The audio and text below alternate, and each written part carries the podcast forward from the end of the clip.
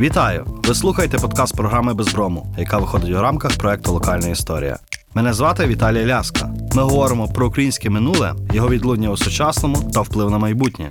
Наш гість Володимир Окаринський, кандидат історичних наук, викладач Тернопільського національного педагогічного університету імені Володимира Гнатюка, досліджує історію Тернополя, субкультур, альтернативні життєві стилі та контркультуру в Україні у 19-21 століттях.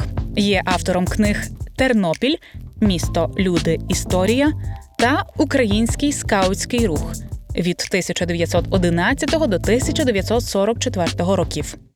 Пане Володимире, доброго дня. Доброго дня. Дякую, що завітали до нас. Дякую, що запросили. Ми звикли говорити, що субкультура це явище, в принципі, модерного світу, там 19-20 століття, більшою мірою останнє століття. Але наскільки оці такі неформальні речі, неформальні середовища, які часом все протиставляли традиційним середовищам, коли вони вперше фіксуються, так? коли ми можемо говорити про появу, можливо, не субкультури, але принаймні таких нонконформістських течій. Е, Ну, я думаю, що це насправді дуже давнє явище. Можна десь його навіть знайти в, в перших е, е, прозових романах давнього Риму, в Апулея там чи в е, Петронія, от, е, або в цих філософських течій. Е, Я так жартома би сказав, що е, першими панками були кінніки античності, е, дослівно собаки. Це таке образливе прізвисько. Е, Так, до речі, як назви багатьох субкультур, не, не вони придумали, а, а для них Само, придумали. не сама назва, а назви накинули. Та, Так. Наприклад, в спогадах е, Джона Лайдона, Джонні Роттена, той, лідера Sex Pistols, там фактично від них почалася ця субкультура в Європі. От він говорить, що панками в 19 ще столітті називали неповнолітніх повій в Америці. Але цю назву е, якби до них приклеїли журналісти, ну треба якось обізвати. І воно пішло е, в люди. Фактично, е, то, то, то саме щодо тих кініків. Але якщо повернутися до таких предків субкультур, то можна побачити в, е, в давніх суспільствах, зок- зокрема в середньовічному, яке було таке дуже е, Традиційне, консервативне. традиційне, консервативне, поділене. Кожен мав знати свою нішу. Так? Е, Там той, хто воює, хто працює, хто молиться. так, все, так, так. От і але все одно там існували якісь маргінали, перехідні групи або е, групи, е, якісь упосліджені, скажімо. От і певні риси е, субкультур, я думаю, можна побачити, наприклад, в е, там е, в, ну, те, що, наприклад, яскраво описано Віктора Гюго в е, е, соборі Паризької Богоматері. Оці Е, Королівство Арго він так і називає е, ці е, там злочинці, жебраки е, і таке інше. Е, Тобто такі от напівкримінальні. А, друга дуже яскрава е, група, е, яка, як на мене, мала ознаки е, субкультурності, це е, власне е, студенти, е, така е, академічна, можна сказати, е, субкультура, е, яку в нас найчастіше називають ваганти. Тобто вони вели такий мандрівний спосіб життя, вони, е, навчання було доволі тривалим, вони були доволі розгульними, а насправді це е, бу- також е, і одночасно таке богемне. От Франсуа Війон, яскравий представник е, цього е, напрямку. От, і, ну і до речі, якщо так продовжити, завдяки наш, дослідженням наших е, літературознавців, Василь Микитась, наприклад, писав про українських вагантів. Українські спудеї, бурсаки, е, пиворізи, ще їх називали, так е, фактично були субкультурою, але вже трошки пізніше, в 17-18 столітті. Києво-Могилянська колегія. Києво-Могилянська колегія передовсім.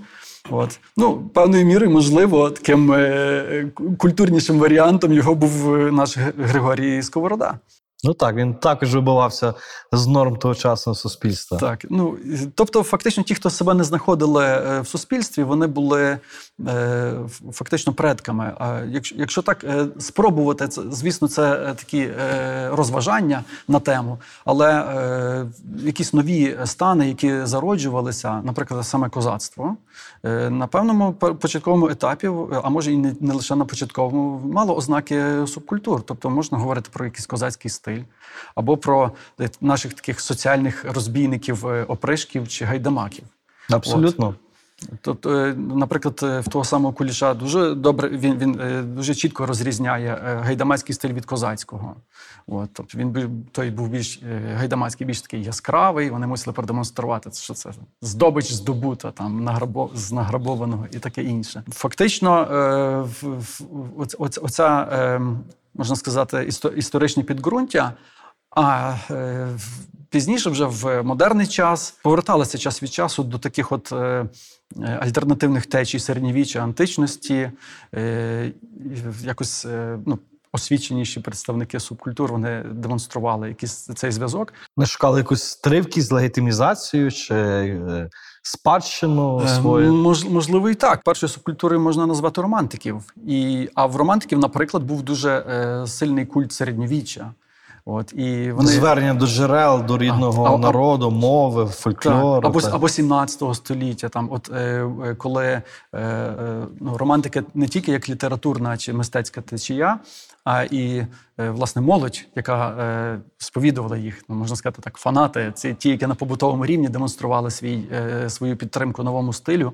От, е, то, наприклад, Теофіль Готьє, е, там французький молодий романтик, е, зі своїми колегами так вони підтримували перші театральні постановки е, за Віктором Гюго.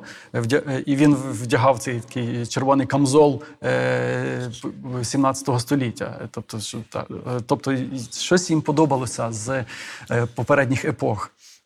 Завжди намацували якось так е, зв'язок з собі подібними в попередні часи. Тобто, чи можемо ми вважати, що першою європейською чи світовою субкультурою були все ж таки романтики? Фактично так, широкою е, світовою субкультурою. Я е, ще, ще так е, е, можу, міг би ще одну субкультуру назвати, але вона скоріше така е, гедоністична і з середовища е, аристократів європейських е, 17-18 століття. Це були такі лібертени, лібертинаж. Ну, найбільш таким відомим і контроверсійним е, персонажем цього напрямку був Маркіз де Сад. Скажімо, Відомо, але так. певною мірою навіть просвітників там е, когорти Вольтера можна віднести до цього напрямку. Або, наприклад, там відомий фільм там, е, Лібертен або Розпусник там з Джонні Депом, так демонструє якраз цього е, е, персонажа е, дуже яскраво. От, е, тобто, е, фактично, це і е, можна говорити про і, і про них як повноцінну субкультуру. Е, але це, напевно, аристократи з нудьги собі там щось експериментували. І Е, так. Певною мірою вони були не лише там, е, там експериментаторами, але вони е, і заперечували, ну, фактично заперечуючи цінності, зокрема там ту саму релігію, вони були вільнодумцями. Так? Тобто, це дуже важливий момент. Такий, Оце, оце вільнодумство. Тут, тут питання, де межа цієї субкультури, коли субкультура закривається в собі, так і живе своїм життям, а де субкультура починає впливати на ширші процеси, на все суспільство. Бо романтики тут мені видається дуже добрий, е, добра тому нагода сказати, що саме з європейського, ну, будемо говорити про Європу, так європейського романтизму постали модерні нації, почали поставати. Так, ну фактично це настільки широкий рух, і він тривав там не одне десятиліття, там близько півстоліття. І е, починався, напевно, він власне як такий бунт покоління, контркультура.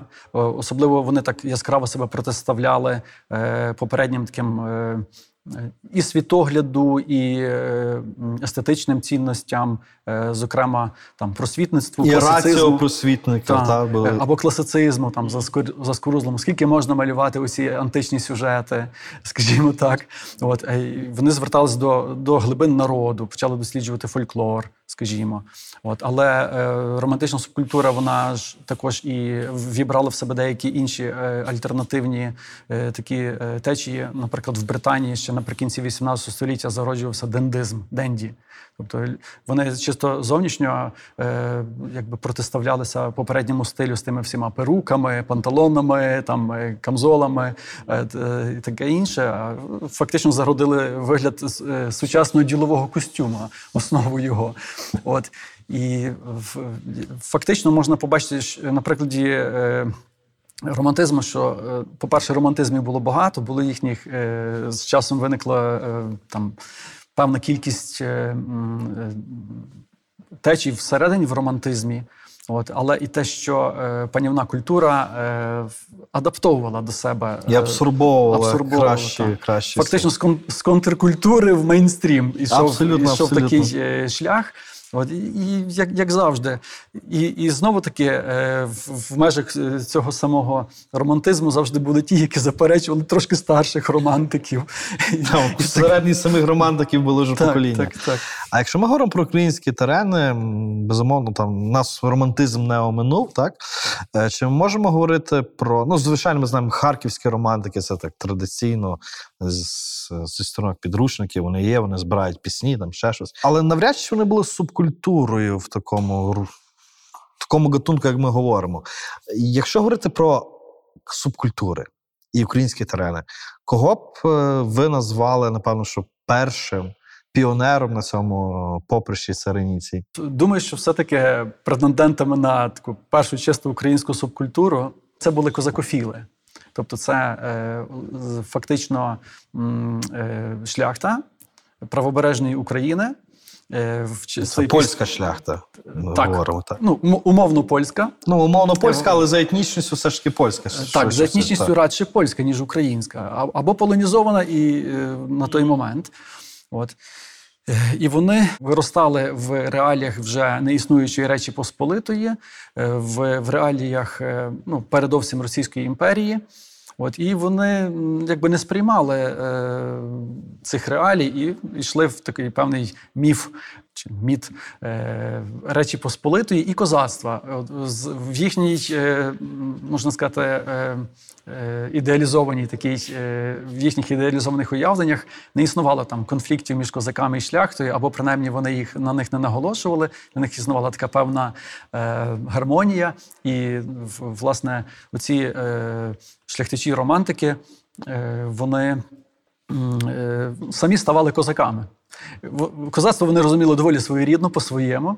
От, ну і е, намагалися розвивати цей стиль. Ну, дуже е, яскравим е, прикладом е, цього був. Е, Ну, на пізньому етапі, скажімо, е, Садик Паша е, е, Міхал Чайковський. Невідомий персонаж, та, а, а, трошки, авантюрист, та. а трошки менш відомий, і трохи і раніше, і, можливо, навіть фактично основоположник цього стилю з поміж шляхти, був ще один чоловік з східними е, впливами е, Вацлав Живузький, або Ржевузький в наш час його називали.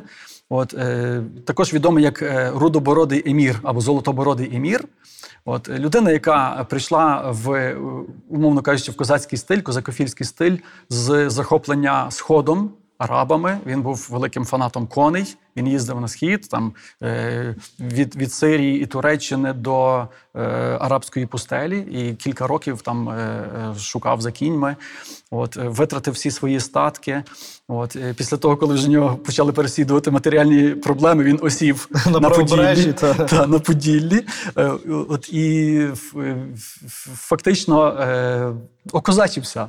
Якось це сталося частково природно, тому що в нього вже- коли він мандрував на схід, були е, придворні козаки, так те, що у нас називають козачки. Так? Жури такі Е, певні, такі слуги. от, та. та, е, певною мірою джури, там прислуга. А з іншої сторони, він познайомився з одним з польських романтиків, які були родом з України, знову таки з Поділля, з Тимком Падурою.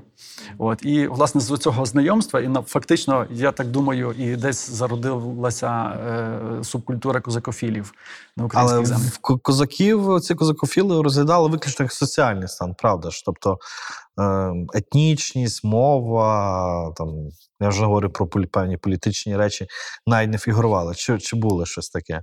Радше так. Е, е, Хоча е, вони дуже охоче, напевно, відбувалося природно, послуговувалися українською мовою. Так, е, це, напевно, був такий маркер, можливо, щось на рівні навіть е, того самого арго. Е, Люди з середовища, де панувала польська мова і навіть французька мова, от вони вибирали українську. От, е, А це ми, ми зараз говоримо про першу третину 19 століття, так, мабуть. так, так. Це фактично навіть ще 20-ті, 20-ті і там початок 30-х 30 років. років.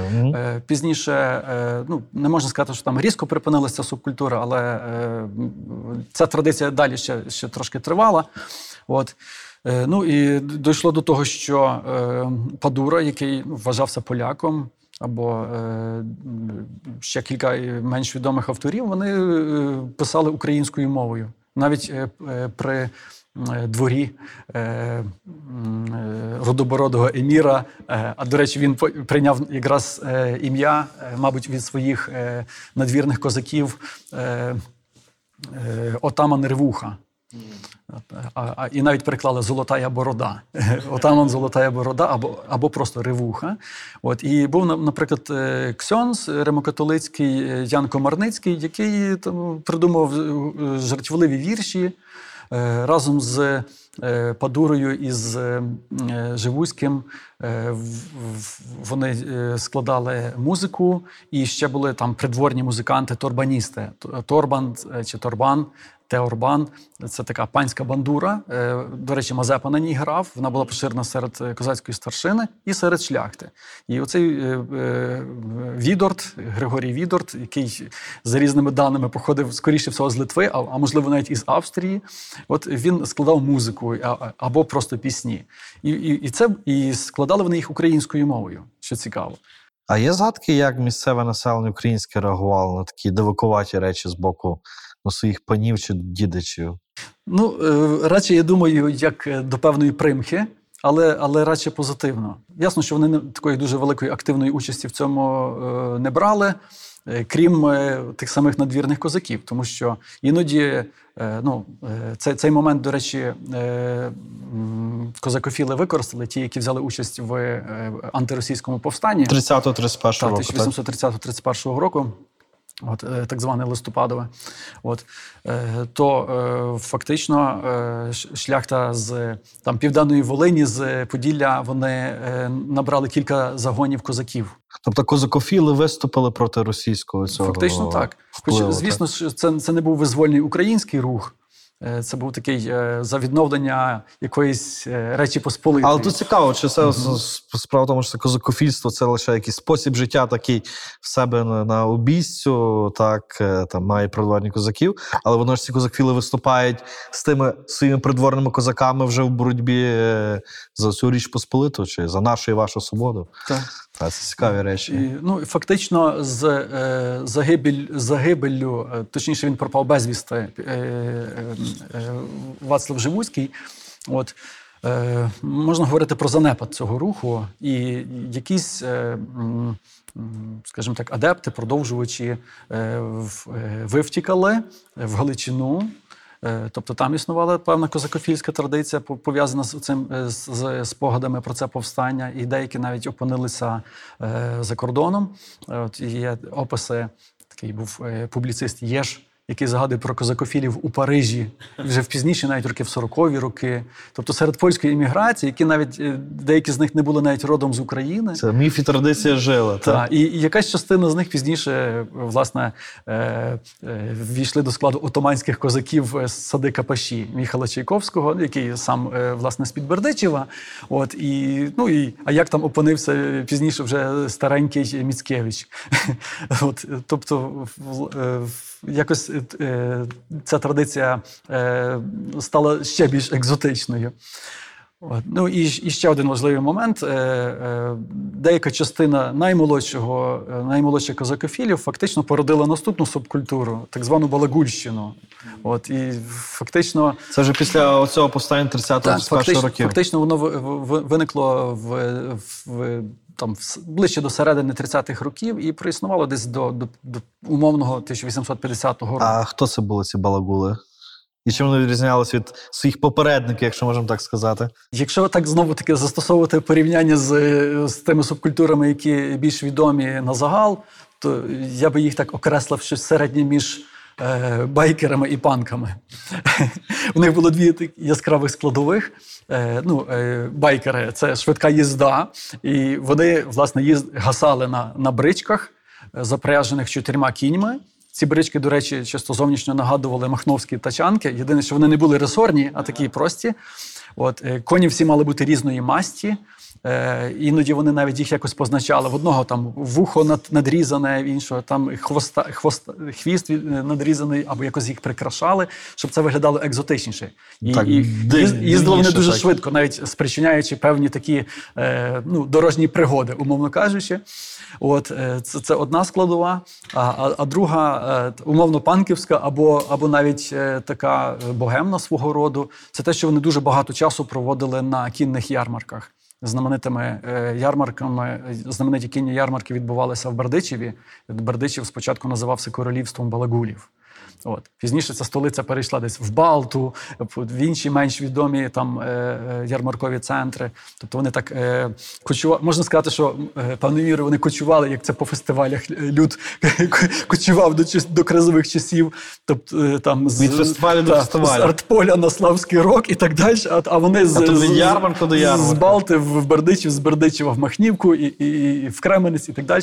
Відповідно, е, ну і е, там, що цікаво, вони. Е, Не мали таких е, якихось суспільних е, упереджень. Е, вони, як, би ми сказали, тусувалися з часто з циганами, які там на, на ярмарках торгували. Коні і цигани Так. це речі Так. такі дуже споріднені. Та. Кон, коней вони закупляли, і, там називається імена там, татарського купця, який їм постачав цих коней.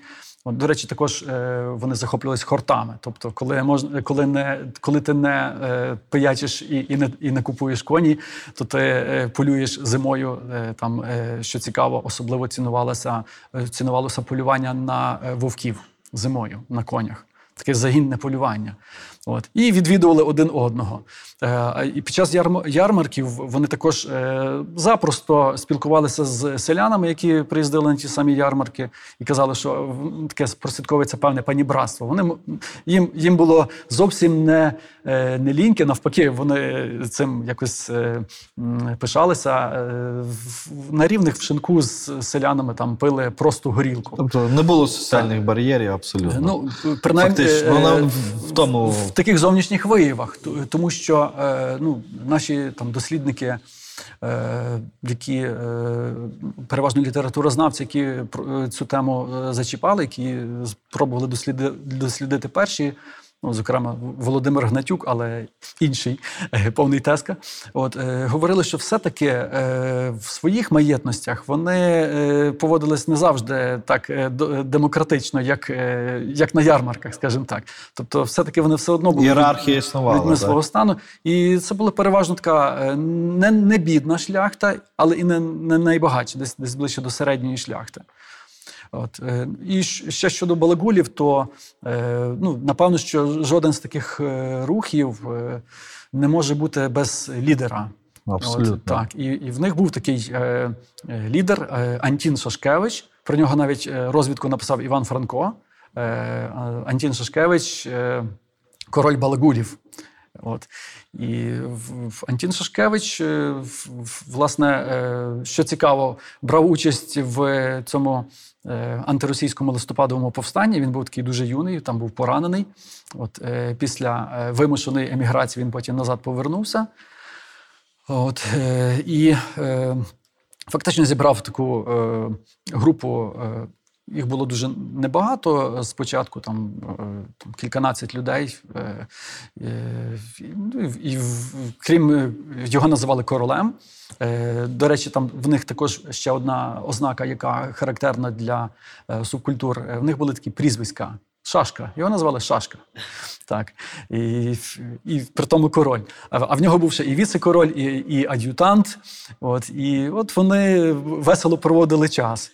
А як вони співвідносилися з тим українським світом? Тобто пісні українською мовою, можливо, знову ж таки мова як арго, та своєрідна. Тобто, щось з них таке було присутнє? Е, так, е, ну що цікаво, вони зовсім не е, вони мали літературні зацікавлення. Вони безумовно були, як то кажуть, читачами е, української школи польського романтизму, того самого Падури. От е, такою культовою піснею їхня була оця революційна рухавка пісня, е, там Гурага на врага, приспів там такий.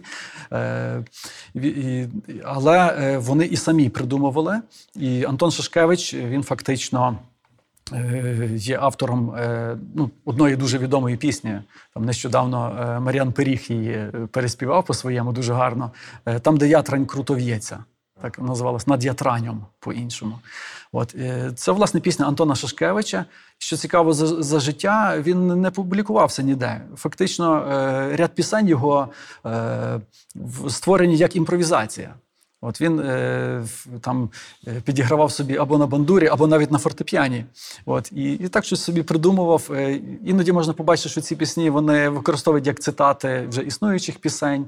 Ну, От. така мішанина суміш. Так, і, і, і, і, власне, деякі з них справді стали народними. Оце е, над ятранням е, вона, напевно, що можливо навіть швидше стала популярною в Галичині. А ми зараз говоримо про час, в якому жив Тарас Шевченко. Так? Тобто, фактично, це є доба Шевченка.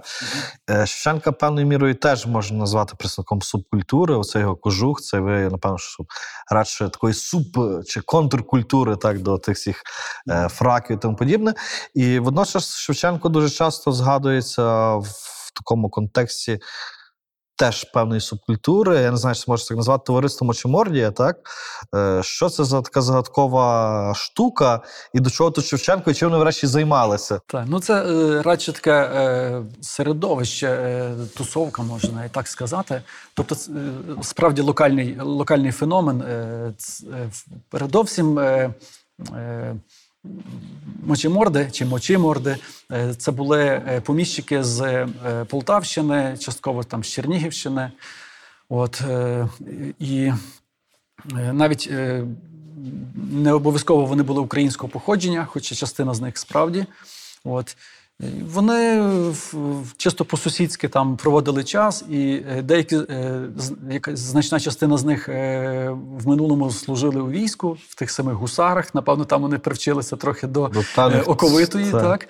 От, і збираючись в себе, відвідуючи один одного або відвідуючи бали, там така була поміщиця Вольховська, або в, в князя Ріпніна Волконського.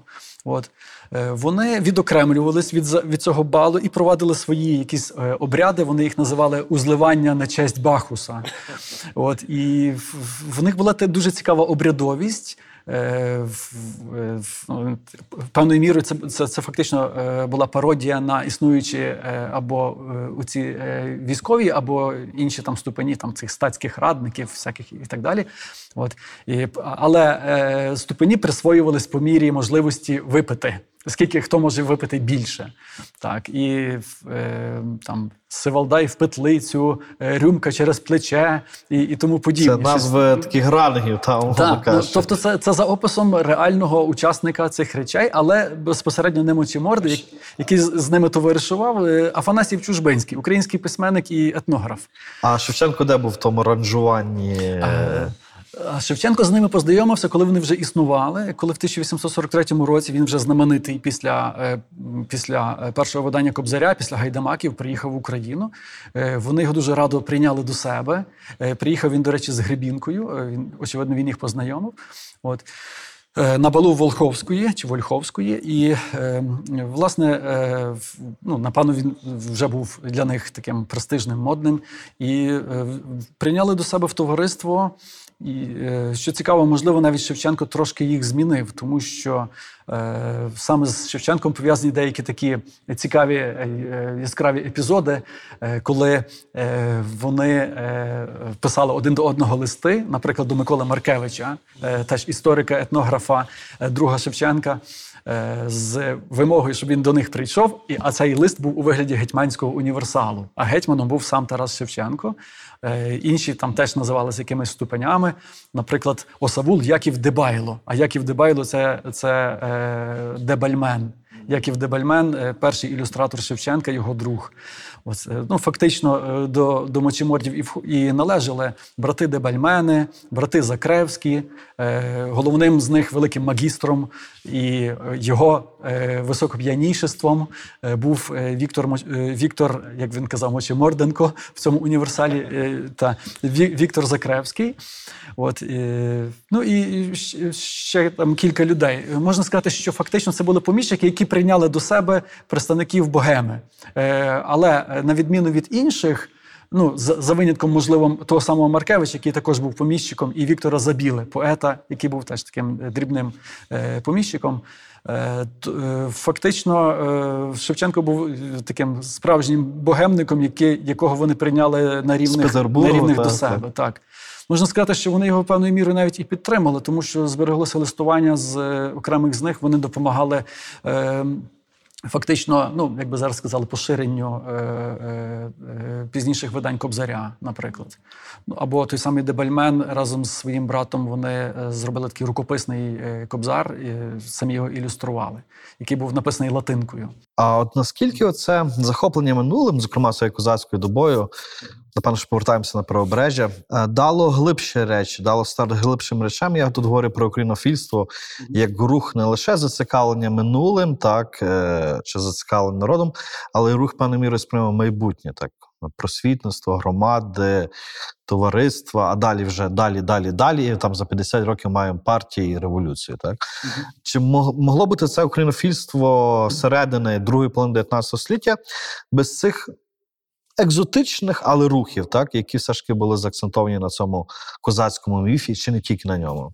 Фактично, е, українофільство зародилося як альтернативний е, суспільний рух, як альтернативний стиль. І з одної мір, з одного боку, вони нібито продовжили е, цю вже існуючу українофільську традицію. Однак ті самі балагули чи козакофіли, вони були це, це було для них була радше екзотика. А нові Така Украї- розвага, певно. так, е, е, ну, культурний міт, можна сказати. М, так. так. Е, Утопія, то певно, е, яку вони так на свій, на свій смак розвивали. То, е, власне, українофіли це вже були такі глибокі демократи. Це були справді вони не тільки були українофілами, українолюбцями, як вони себе називали, бо українофіли це фактично назва така вже зовнішня. От, а, а е, українолюбці і, е, чи українолюби і, і народолюбці одночасно. От, і звідси і назва е, фактично найвідомішої такої е, групи е, ранніх українофілів хлопомани. Тобто, от любов до простого народу, не, не Ну, до це, це ті колишні спольщені е, роди, так ну вірніше люди з тих родів, Рильський, так е, Виходить так, що це, це, це та сама територія, що Балагульщина, правобережна Україна. От тут питання: чи це воно виросло з Балагульщини, та умовно кажучи, Антонович, який пише свою сповідь, що я був поляком, тут раз я прочитав про минуле, я став українцем, і це важливо. Я йду в народ. От чи воно виростало одне з одного? Ну, в спогадах Антоновича е, чи там е, Михальчука і е, оцих от хлопоманів е, дуже мало е, є про е, балагулів. А, а коли є, то це вже якісь такі останні залишки. І що цікаво, вони завжди на них якось так іронічно, критично ставляться. Ну, власне, як до м, людей, які е, ну, Не глибоко. не глибоко тим цікавились, так. А власне, е, українофіли, хлопомани та інші. Там, е, вони вже е, цікавились народом так, от е, концептуально, можна сказати. Е, Це йшло з їхніх е, таких демократичних переконань. Ну і з певною метою, очевидно, щоб цей народ Так. якось зібрати що, докупи. Що, що цікаво, навіть Володимир Антонович визнавав, що е, вони. е, Це, це не лише е, зацікавлення народною культурою, а також і е, європейські ідеї. Е, це утопічний соціалізм, навіть е, е, там е, якийсь протоанархізм, навіть звідси і пішло. Це от громада. Це ж неформа, абсолютно неформальне утворення. От, і вони хотіли власне всіляко підкреслити свій зв'язок саме з, з простим народом, з селянами. І, ну, і ще один важливий момент: вони були студенти Київського університету, і весь свій вільний час. Е, Ну, до речі, другим, напевно, найбільш відомим е, хлопоманом після Антоновича був Тадай Тадей Рильський. Так? От, е, їх було там 5, 6, 7 е, людей. Е, Що цікаво, е, майже всі вони вважалися до того часу поляками. Абсолютно. От. Вони вдягали е, звичайний е, народний одяг. Тут, до речі, можна протиставити в Балагулів е, уявлення про український одяг. Е, тобто вони е, думали, що це український одяг, або принаймні вони це так якось показували. Чи там про український стиль було дуже таке дивне. Вони носили такі шаровари, але вони його всіляко обшивали, навіть аплікації використовували. І яскраві максимально. Баранячі так, шапки, а, а, а в, якийсь, в якийсь час шкіряні картузи. Якщо люльки, то такі дуже довжелезні. От, е, ну, і, як- Ну, якісь Орієнталізм певний тут так, ну. Тут таке якесь е, позерство, яскравість таке. А ці, е, власне, хлопомани, вони навпаки, е, такий максимально такий е, простий стиль. Сорочка не, не вишиванка, а це така повсякденна сорочка. Яку носять селяни Так, зараз, якщо вишиванка, середнє така вузенька. Так. Е, Тобто свитки, е, там, от, е, полотняний одяг, такі звичайні там, шапки, які селяни носили. Якщо там люльки, то такі, от, як селяни в шинках курили. От, і, і збереглися зображення фотографії, так, салонні фотографії тих часів. Ну, Фактично, от, вони відображають отакі от, е, зацікавлення саме е, звичайним е, народом. Але чи хлопомани вони як вони виникли? Вони ж, якщо вони не походять від балагулів, так вони мусили якось до того українства прийти, так? Тобто, це була якась абсолютно несподівана унікальна річ, раз і вони є, так п'ятеро чи шестеро людей. Чи знову ж таки вони десь теж шукали натхнення і звідкись народилися? Ну, якщо так е, застосувати слово субкультура трошки в ширшому сенсі, то вже існувала фактично е, в Київському університеті своя студентська субкультура, і своє або студентська культура зі своїм студентським життям, е, там студентські, ну умовно кажучи, корпорації, земляцтва, гміни, як вони називалися. І десь з цього руху і власне зародилися. Перші середовища, які передували е, хлопоманам. І, зокрема, в, в мемуарах, в мемуаристів е, згадують про е, так званих пуристів. Слово пур, простий, це чимось нагадує пуританство. То так, англійське, так. Так. І, власне, е, от їх якраз і протиставляли е, цим е, відгомонам, якщо не балагульщини, то такої студентської балагульщини, розгульності студентській з вживанням алкоголю. мірі аскетизм такий, так? Так, і, власне, до ну. Е, Це були студенти там кількох факультетів. До речі, Володимир Антонович спочатку ж на медичному факультеті навчався, то один з них е, е, такий е, Фортунат Новицький е, поляк. Він вважався таким е, чи не головним з них. До речі, щодо них також існували і інші такі напівобразливі е, прізвиська, там клю, е, е, клюскожерці. Е, Клюски, кльоцки, оце, е, тобто, що вони їдять кльоцки і п'ють чай замість пити там щось Пиво, міцніше. так, і розважатися. Так, і в- в- при- е, а крім е, фактично, це були от такі от е, демократи, які е, мали такий культ науки. Е, Вони е, зневажливо ставились до такого марнування часу, е, чисто такого розгульного. От е, це можна було замінити якимось читанням, обговоренням, е, е, виголошенням рефератів. І мріями певними, Так, так. певними мріями, самоосвітою, бо не все їх задовольняло в е, навчальних програмах тодішніх. В них якраз е, звідси і з'явились перші зацікавлення такі е, народолюбні. От. І, е, ну, власне, е, і Володимир Антонович, і Тадай Рильський вони належали до цього товариства, і навіть відзначали, що вони в одязі намагались підкреслити свою таку от е, е, невибагливість, скромність. Е, максима- макс- максимальна відсутність якихось прикрас. Е, Це типу такий е, сюртук, шинель, е, там з верблюжого волоса або щось таке, максимально сіре. Причому казали, той Антонович там зимою і літом входить в одному тому самому. А, а він це робив свідомо, щоб показати, що ця зовнішня сторона нас абсолютно не цікавить. Це, грубо кажучи, як, як там панк і постпанк, там чи там го- готика, так? Така от більш про, про, простий стиль. Е, Більш е, такий невибагливий, з- не- заперечення, заперечення якогось такого е, тих всіх витребеньок е, зайвих Але водночас ці хлопомани, так, ранні українофіли, вони були ідеалістами великою мірою. Так, і чи їхня ця ідеалізація народу, ідеалізація минулого не розбилася тоді, коли вони пішли в перші села просвіщати оцей темний люд? Як сприймало місцеве населення такі знову ж таки дивакуваті? Бо для селян, очевидно, що балагул, так, який там жене на конях, що якийсь там пан суртюку, е, який приходить що з ним розповідає. Ну, це були речі ну, однієї категорії. Так? І цей, і цей, і цей дивний, так? Можна говорити про два хлопоманства. У нас більше говорять про е, хлопоманство Володимира Антоновича. А е, на початку це фактично був такий доволі широкий рух, і вододілом було власне чергове антиросійське повстання, на цей раз січневе, так, 1863 році почалось. От і е, частина оцих от е, хлопоманів. Е, які вважали себе одночасно, вони себе називали навіть ук- українцю-поляками, якось так мали таку подвійну ідентичність.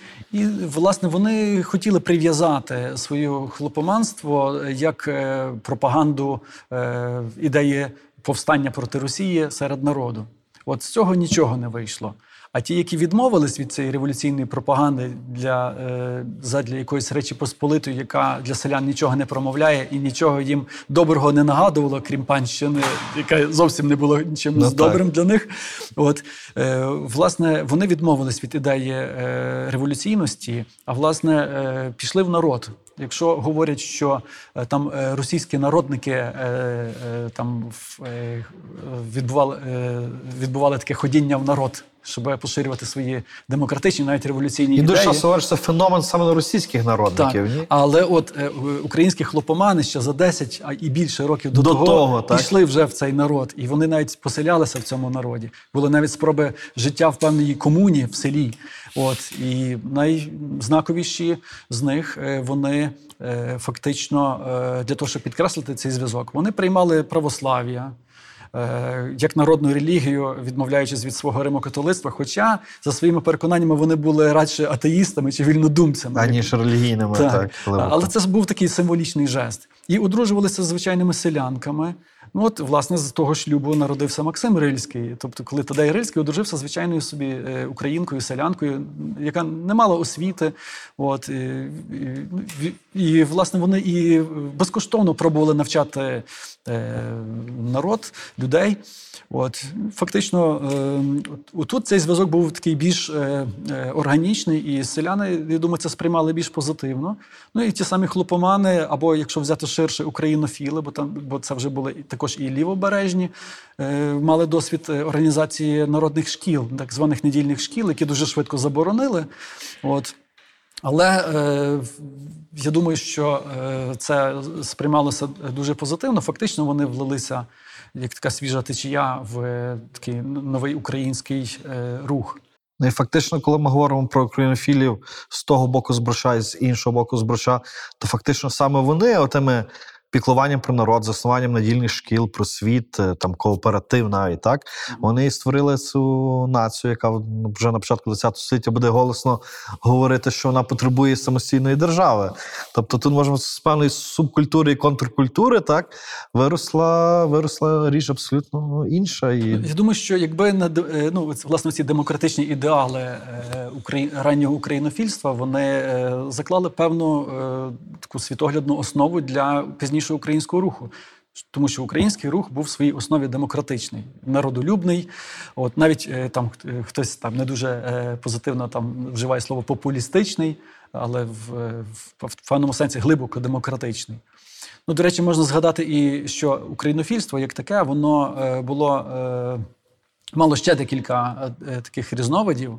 Якщо тут вже згадали про Галичину, то е, ранні галицькі е, українофіли, е, в- в- їх, яких ще почали потім називати народовці, от теж фактично починали як таке от, неформальне утворення.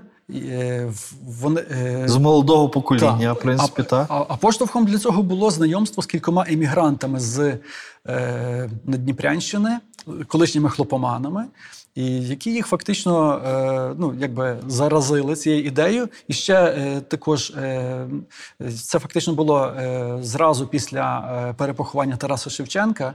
І е, фактично з, тоді ж і зародився в Галичині такий культ е, Тараса Шевченка. Почали От. портрети малювати, Так, і Шевченківські ну, вечори. І там, там все, теж такі так. яскраві ознаки. Навіть Іван Франко описує, що е, в них були доволі спочатку такі туманні уявлення про український рух. Це справді було таке, от напівбогема. Він навіть вживає це слово.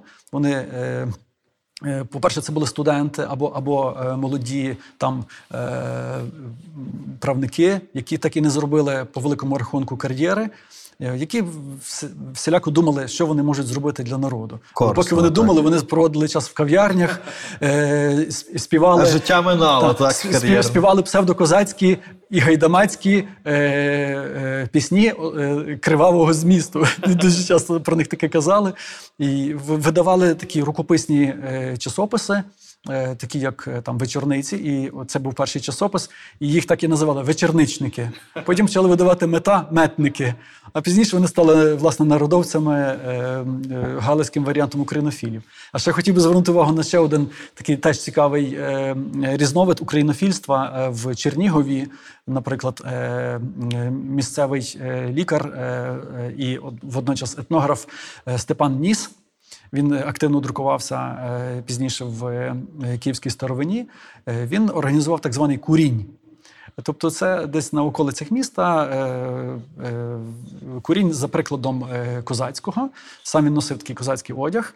Тобто, вже бачимо такий козацький, е, Так, козацький, стиль, так. Е, але, але, в, але в народолюбстві. Тобто він, вони теж були демократами. От, і вони там збиралися. Він добре грав сам на, на музичних інструментах. Вони організували е, таку аматорську театральну трупу. Вони співпрацювали з першим українським часописом, який видавав Леонід Глібов, Чернігівський листок. От, і, але е, також дуже час, багато часу проводили. І вхід в курінь був вільний. Хто хотів, той приходив. В них стояла така скарбонка, е, де вони е, жертвували гроші на народні потреби, на виписування часописів, на там, якісь е, просвітницькі заходи. От і, наприклад, там е, приїздив куліш, вони його туди запросили, але він, але він охоче носив там е, козацький одяг разом з ними. От, тобто, от ще один з таких різновидів. А тут я ж е, хочу дозапитати, так? Бо фактично, коли ми говоримо про Галичину, там 19 століття, там починаючи від Русалки Дністрової і далі, десь цей козацький слід він незримо присутній.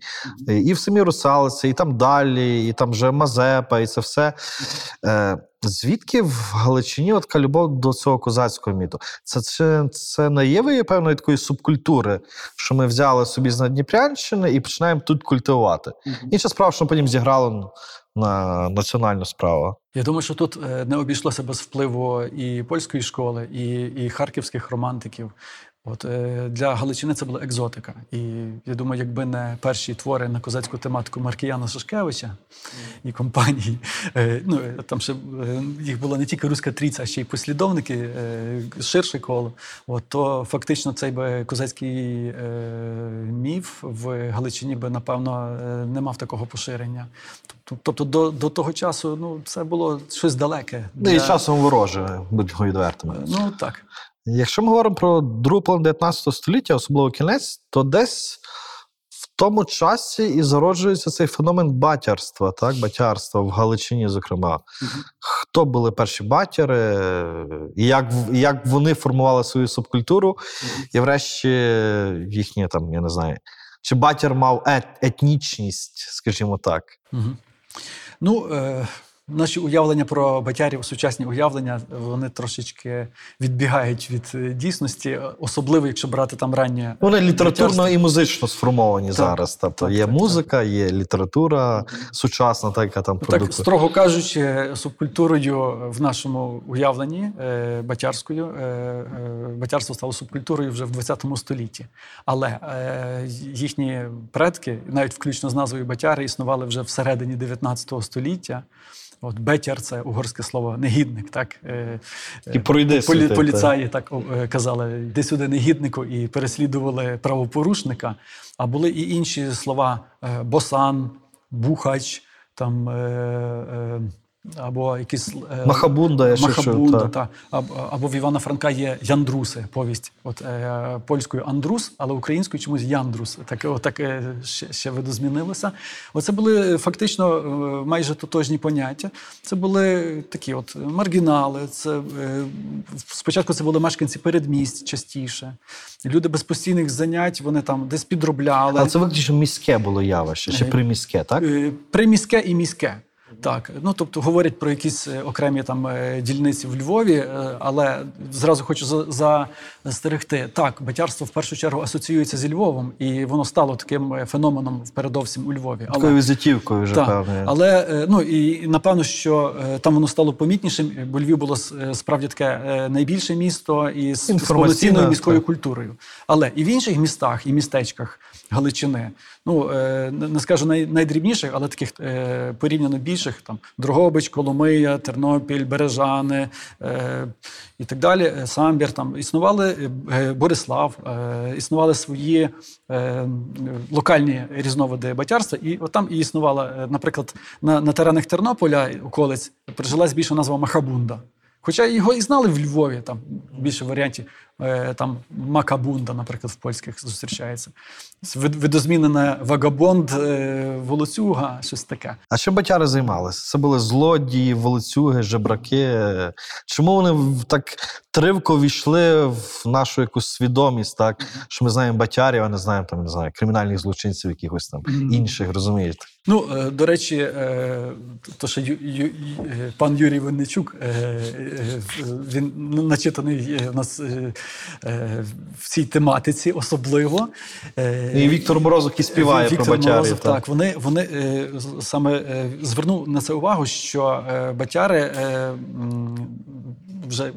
Коли вони були більш-менш відомі там на початку ХХ століття, вони е, себе відрізняли від е, професійних злочинців, яких називали часто кіндрами, кіндерами, кіндрусами, і навіть між ними були бійки. Е, Бо батяри, вони, е, хоча там є е, така кримінальна чи напівкримінальна складова, але це радше не, основна. Тобто, якщо ну, скажімо так, дрібні правопорушення, ну максимум там якісь е, Дрібна крадіжка, дрібна так, крадіжка. чи бійка, так. Але частіше це щось таке, як шахрайство, типу надурити там хитро якось. Е, от е, вони могли там десь промишля... частково промишляти на ярмарках е, або на якихось святах, е, в- або ну там я не знаю, е, е, прод- продавати цеглу, умовно кажучи, так. От, е, тобто такі на, на, на, напів або навіть і справді маргінали, люмпини. От, і фактично. Ну, як культурної як, якоїсь там цінності довгий час вони не мали. І тут, тут власне, не обійшлось без літератури. Коли е, наприкінці 19 століття під впливом цього всього реалізму, е, там, Золя, у нас Франко і так далі, е, звернули увагу на е, маргінала. Що зробили літератур- епосі може бути і темна сторона, так, так, так, так. Їх зробили такими е, літературними героями. Е, Вони перемандрували в, е, в, в, е, на сторінки преси. Їх почали зображати як е, героїв карикатур і таких от жартів. От. Ну і власне десь близько там 1910-го плюс-мінус року вони з'являються в гумористичній галицькій пресі, там Поценгель часопис, там інші. От. Е, З'явилося там кілька типажів. Там, е, ну, один з них грає е, чухра на гармоні, грає на, можна сказати, на акордеончику. От, і вони вдягнуті так максимально просто. Е, Але мали якісь впізнавані риси. Е, Ну, насправді теж вони е, відображали таку певну маргінальність. Як зробити з того, що є, щось трошки краще? Так, тобто шалік, який можна намотати, там, а не просто так, там якийсь картуз, якісь штіблети, якщо є. Ну, Щоб вирізнятися Так, трішки, так, так. так, того кола. Ти піджак обов'язково носиш, сорочки можеш не мати, але піджак можна на голе тіло вдягнути. Маринарка свята. Так, так, так. От і от власне після того, як їх почали зображати в е, в гумористичній пресі, потім почали видавати е, якісь навіть листівки, е, збирати ці пісні спочатку для жарту. От, е, ну, не факт, що всі з них були автентичними, можливо, їх потім і, і дофантазовували, Дописували, додумували. передумали. Та, та, Так, от вони, вони стали оцим от е, таким популярним образом. Ну і е, тим не менше, е, це фактично можна говорити про е, справді інтернаціональну е, таку е, цю субкультуру. Е, Тому що е, в, в, в, тих описах батярів, які є, або навіть навіть у літературних них можна побачити е, українські слова, польські слова, е, навіть циганські, ромські, е, німецькі, з ідишу багато. От, е, та, Ну, Це більше така соціальна спільнота, ніж так, соціальна спільнота. ясно, явно, що не етнічна. Так. Ну, як звернув увагу, до речі, е, е, український е, письменник-публіцист е, е, Юрій Тис. Крохмалюк, то вододілом, е, власне, е, так, в Батярстві були події е, е, 1900, листопада 1918 року в. Польсько-української війни, фактично. початку польсько-української війни, яка розділила батяри, які над цим не задумувались. Вони були маргінали, вони не, не знали, хто вони є. Це така абсолютно перехідний тип. Люди з якоюсь, ну можна сказати, з е, змішаною лояльністю, ідентичністю. От е, вони почали задумуватись і е, Міський простір почав ділитися. так. Е, Не, е, частина батярів справді взяли участь по польській стороні, але була і частина, яка взяла участь е, в боях за Львів і, в інших подіях е, по українській стороні, так свідчать мемуаристи. От. І, і е, власне, після цього. І стався цей розділ. Хоча я думаю, що е, оце первісне батярство таке інтернаціональне, воно теж не припинило свого існування. Ну, воно фактично собі жило, жило, допоки живе темна сторона міста. Е, Довге 19 століття для України завершилося Першою війною. Так? Напередодні Михайль Семенко, один з молодих футуристів, так, е, заманіфестував, що він палить свій кобзар. Так? І ми починали говорити з тобою про 19 століття, так, і закінчимо про 19 століття. Чи ми можемо назвати українських авангардистів того часу, зокрема, і коло пов'язане з Михайлом Семенком і іншими, теж субкультурою? Певні риси е, такого е, літературного естетичного бунту е, спостерігаються і їхніх попередників, або, можливо, футуристи використали ри- е, моменти епатажу, які були властиві ще їхнім попередникам. Е, до речі, окремі е, виступи цих самих балагулів можна е, зараз би назвати перформансами, які, якщо вони там на е, майданах е, ярмаркових е, робили ну, щось наподобі перформансів, наприклад, там е, імітували в, в повній мовчанці е, виконання оркестру, тобто вони так е, згадується вірш, е, згадується вірш. е, Такий коротенький вірш Бурлюка, футуриста, нібито російського, але українського походження. На фоні старинної картини струни грає оркестр. Мелодії тянуться чинно, ах, сюди би наган і кастет. Так, тобто, якби всяко заперечити оці всю офіціоз, так, е, то тут у цей момент епатажу, власне, е, такий був. Е, Дійсно, у цей момент заперечення традиції він має дуже багато спільного з романтичним бунтом проти е, класи, класиків, класицизму, е, з е, заперечень е, е, субкультур своїх якби, попередників хронологічних. От, і, Ну і як- боротьба з існуючою домін, домінантою, так. До речі, есте- суспільною. естетичний, естетичне заперечення воно було не таке явне, тому що до, е, Михайло Семенко починав дуже авангардно, а потім він, в принципі, е, не, не, не відрікся, е, скажімо так, від, від кобзаря, якщо, якщо так бути відвертими. І е, навіть е, в них футуристів була така акція. Е, Реабілітація Шевченка. Так. І були дуже схвальні вірші, і вони його називали своїм справді вже тепер попередником, вже в 20-х роках. І, та, Е, та, духовним батьком, можна сказати. До так. речі, ро- е, роман е, е, про Шевченка, який мав би, мав би називатися, до речі, Мочі морди. Там одна з одна з версій написав Геош Курупій. От, е, однак він його не закінчив, можливо, е, не дали йому закінчити. Так він вийшов в 30-му році, перші розділи були опубліковані. Ось. Тобто, е, фактично, я думаю, що в Футуристів можна побачити оцей е, справді оцей е, субкультурний, навіть контркультурний бунт проти своїх попередників, е, як нова течія. Ну і так, власне, напевно, треба наводити контекст з футуризмами інших країн або з або з авангардом, ширше кажучи, інших країн. Що цікаво, вони сприймали соціальні ідеї, такі доволі радикальні, чого вони були доволі переважно лівими.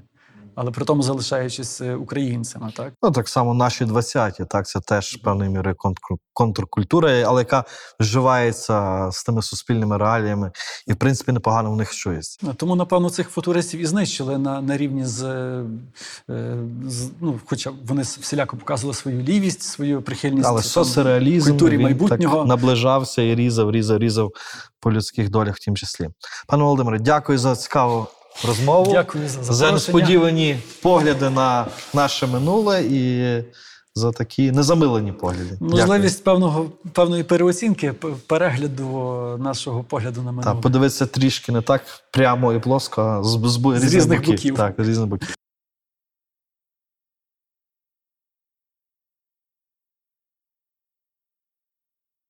Пане Володимире, який історичний міф, на вашу думку, найбільше шкодить сучасній Україні? Думаю, що міф про е, якусь е, суперунікальність України. Е, він е, з однієї сторони, можливо, е, в чомусь добре, але е, дуже багато шкодить. От, власне, на, на прикладі нашої сьогоднішньої розмови можна побачити, що багато явищ насправді вони є синхронними зі світом, вони є світовими. І думаю, що нам треба максимально е, такого світового контексту. А яка ключова подія, на вашу думку, змінила хід української історії? Найбільше, напевно, це е, утворення або занепад е, якихось державних утворень. Е, це, власне, е, утворення Речі Посполитої і її розпад, е, розподіл, утворення держави війська Запорозького Гетьманщини і Українська революція в ХХ столітті. Це події, які справді е, змінили е, покоління, змінили людей. І навіть якщо вони їх там безпосередньо не зачепили в той момент, е, дуже довго відбувалося це переосмислення, і на основі цього включно формувалися нові покоління. Я думаю, що український авангард 20-х років це були люди, які замолоду, навіть в підлітковому віці або в ранньому молодому віці застали події революції, які їх вразили, потрясли. А хто з українців відіграв важливу роль е, в нашому минулому? Е, Але ми про нього або не знаємо, або взагалі не говоримо. Така забута постать. Ну, хай це будуть кілька наших контркультурних героїв, такі як е, Вацлав Живуський, скажімо, або Антін Шашкевич. Е, Ну, а- або там хтось е, трохи, трохи більше уваги звернути на українських авангардистів початку ХХ століття. От, е, тобто не, не тільки політичними діячами і не тільки чисто культурними діячами, а щось таке от соціокультурне. Так, е, лідери думок, е, засновники стилів. Продовжіть, будь ласка, фразу Історія важлива тому, що.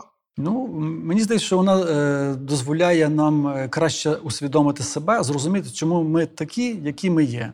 В минулому є е, відповіді на наші питання, не, в- не, не в такому примітивному сенсі, що там історія постійно там повторюється. Немає точних повторів, але дошукуватися е, джерел е, певних явищ, які нас цікавлять. От, і якось жити з цим далі. За Володимиром Винниченком українську історію неможливо читати безбромно. Е, От наскільки оцей стереотип нації жертви він визначає нас зараз, і чи може він визначати нас в майбутньому? на жаль, визначає досі. Е, І, напевно, варто е, від цього стереотипу е, відмовлятися, тому що ну, немає, я думаю, або як мінімум є ще інші претенденти на нації жертви, але весь час жертвою бути, напевно, не дуже е, комфортно і не дуже добре. Він Будуть- дуже корисно. не, і не дуже корисно е, ну, будувати майбутнє. От, от мені подобається те, що е, здається, Ярослав Грицак стверджував про принципову нормальність української історії. Українська історія не є чисто трагічною і не є чисто героїчною. Вона є такою, як і інші, з своїми унікальними рисами, але ну, не можна зациклюватися тільки на негативному досвіді.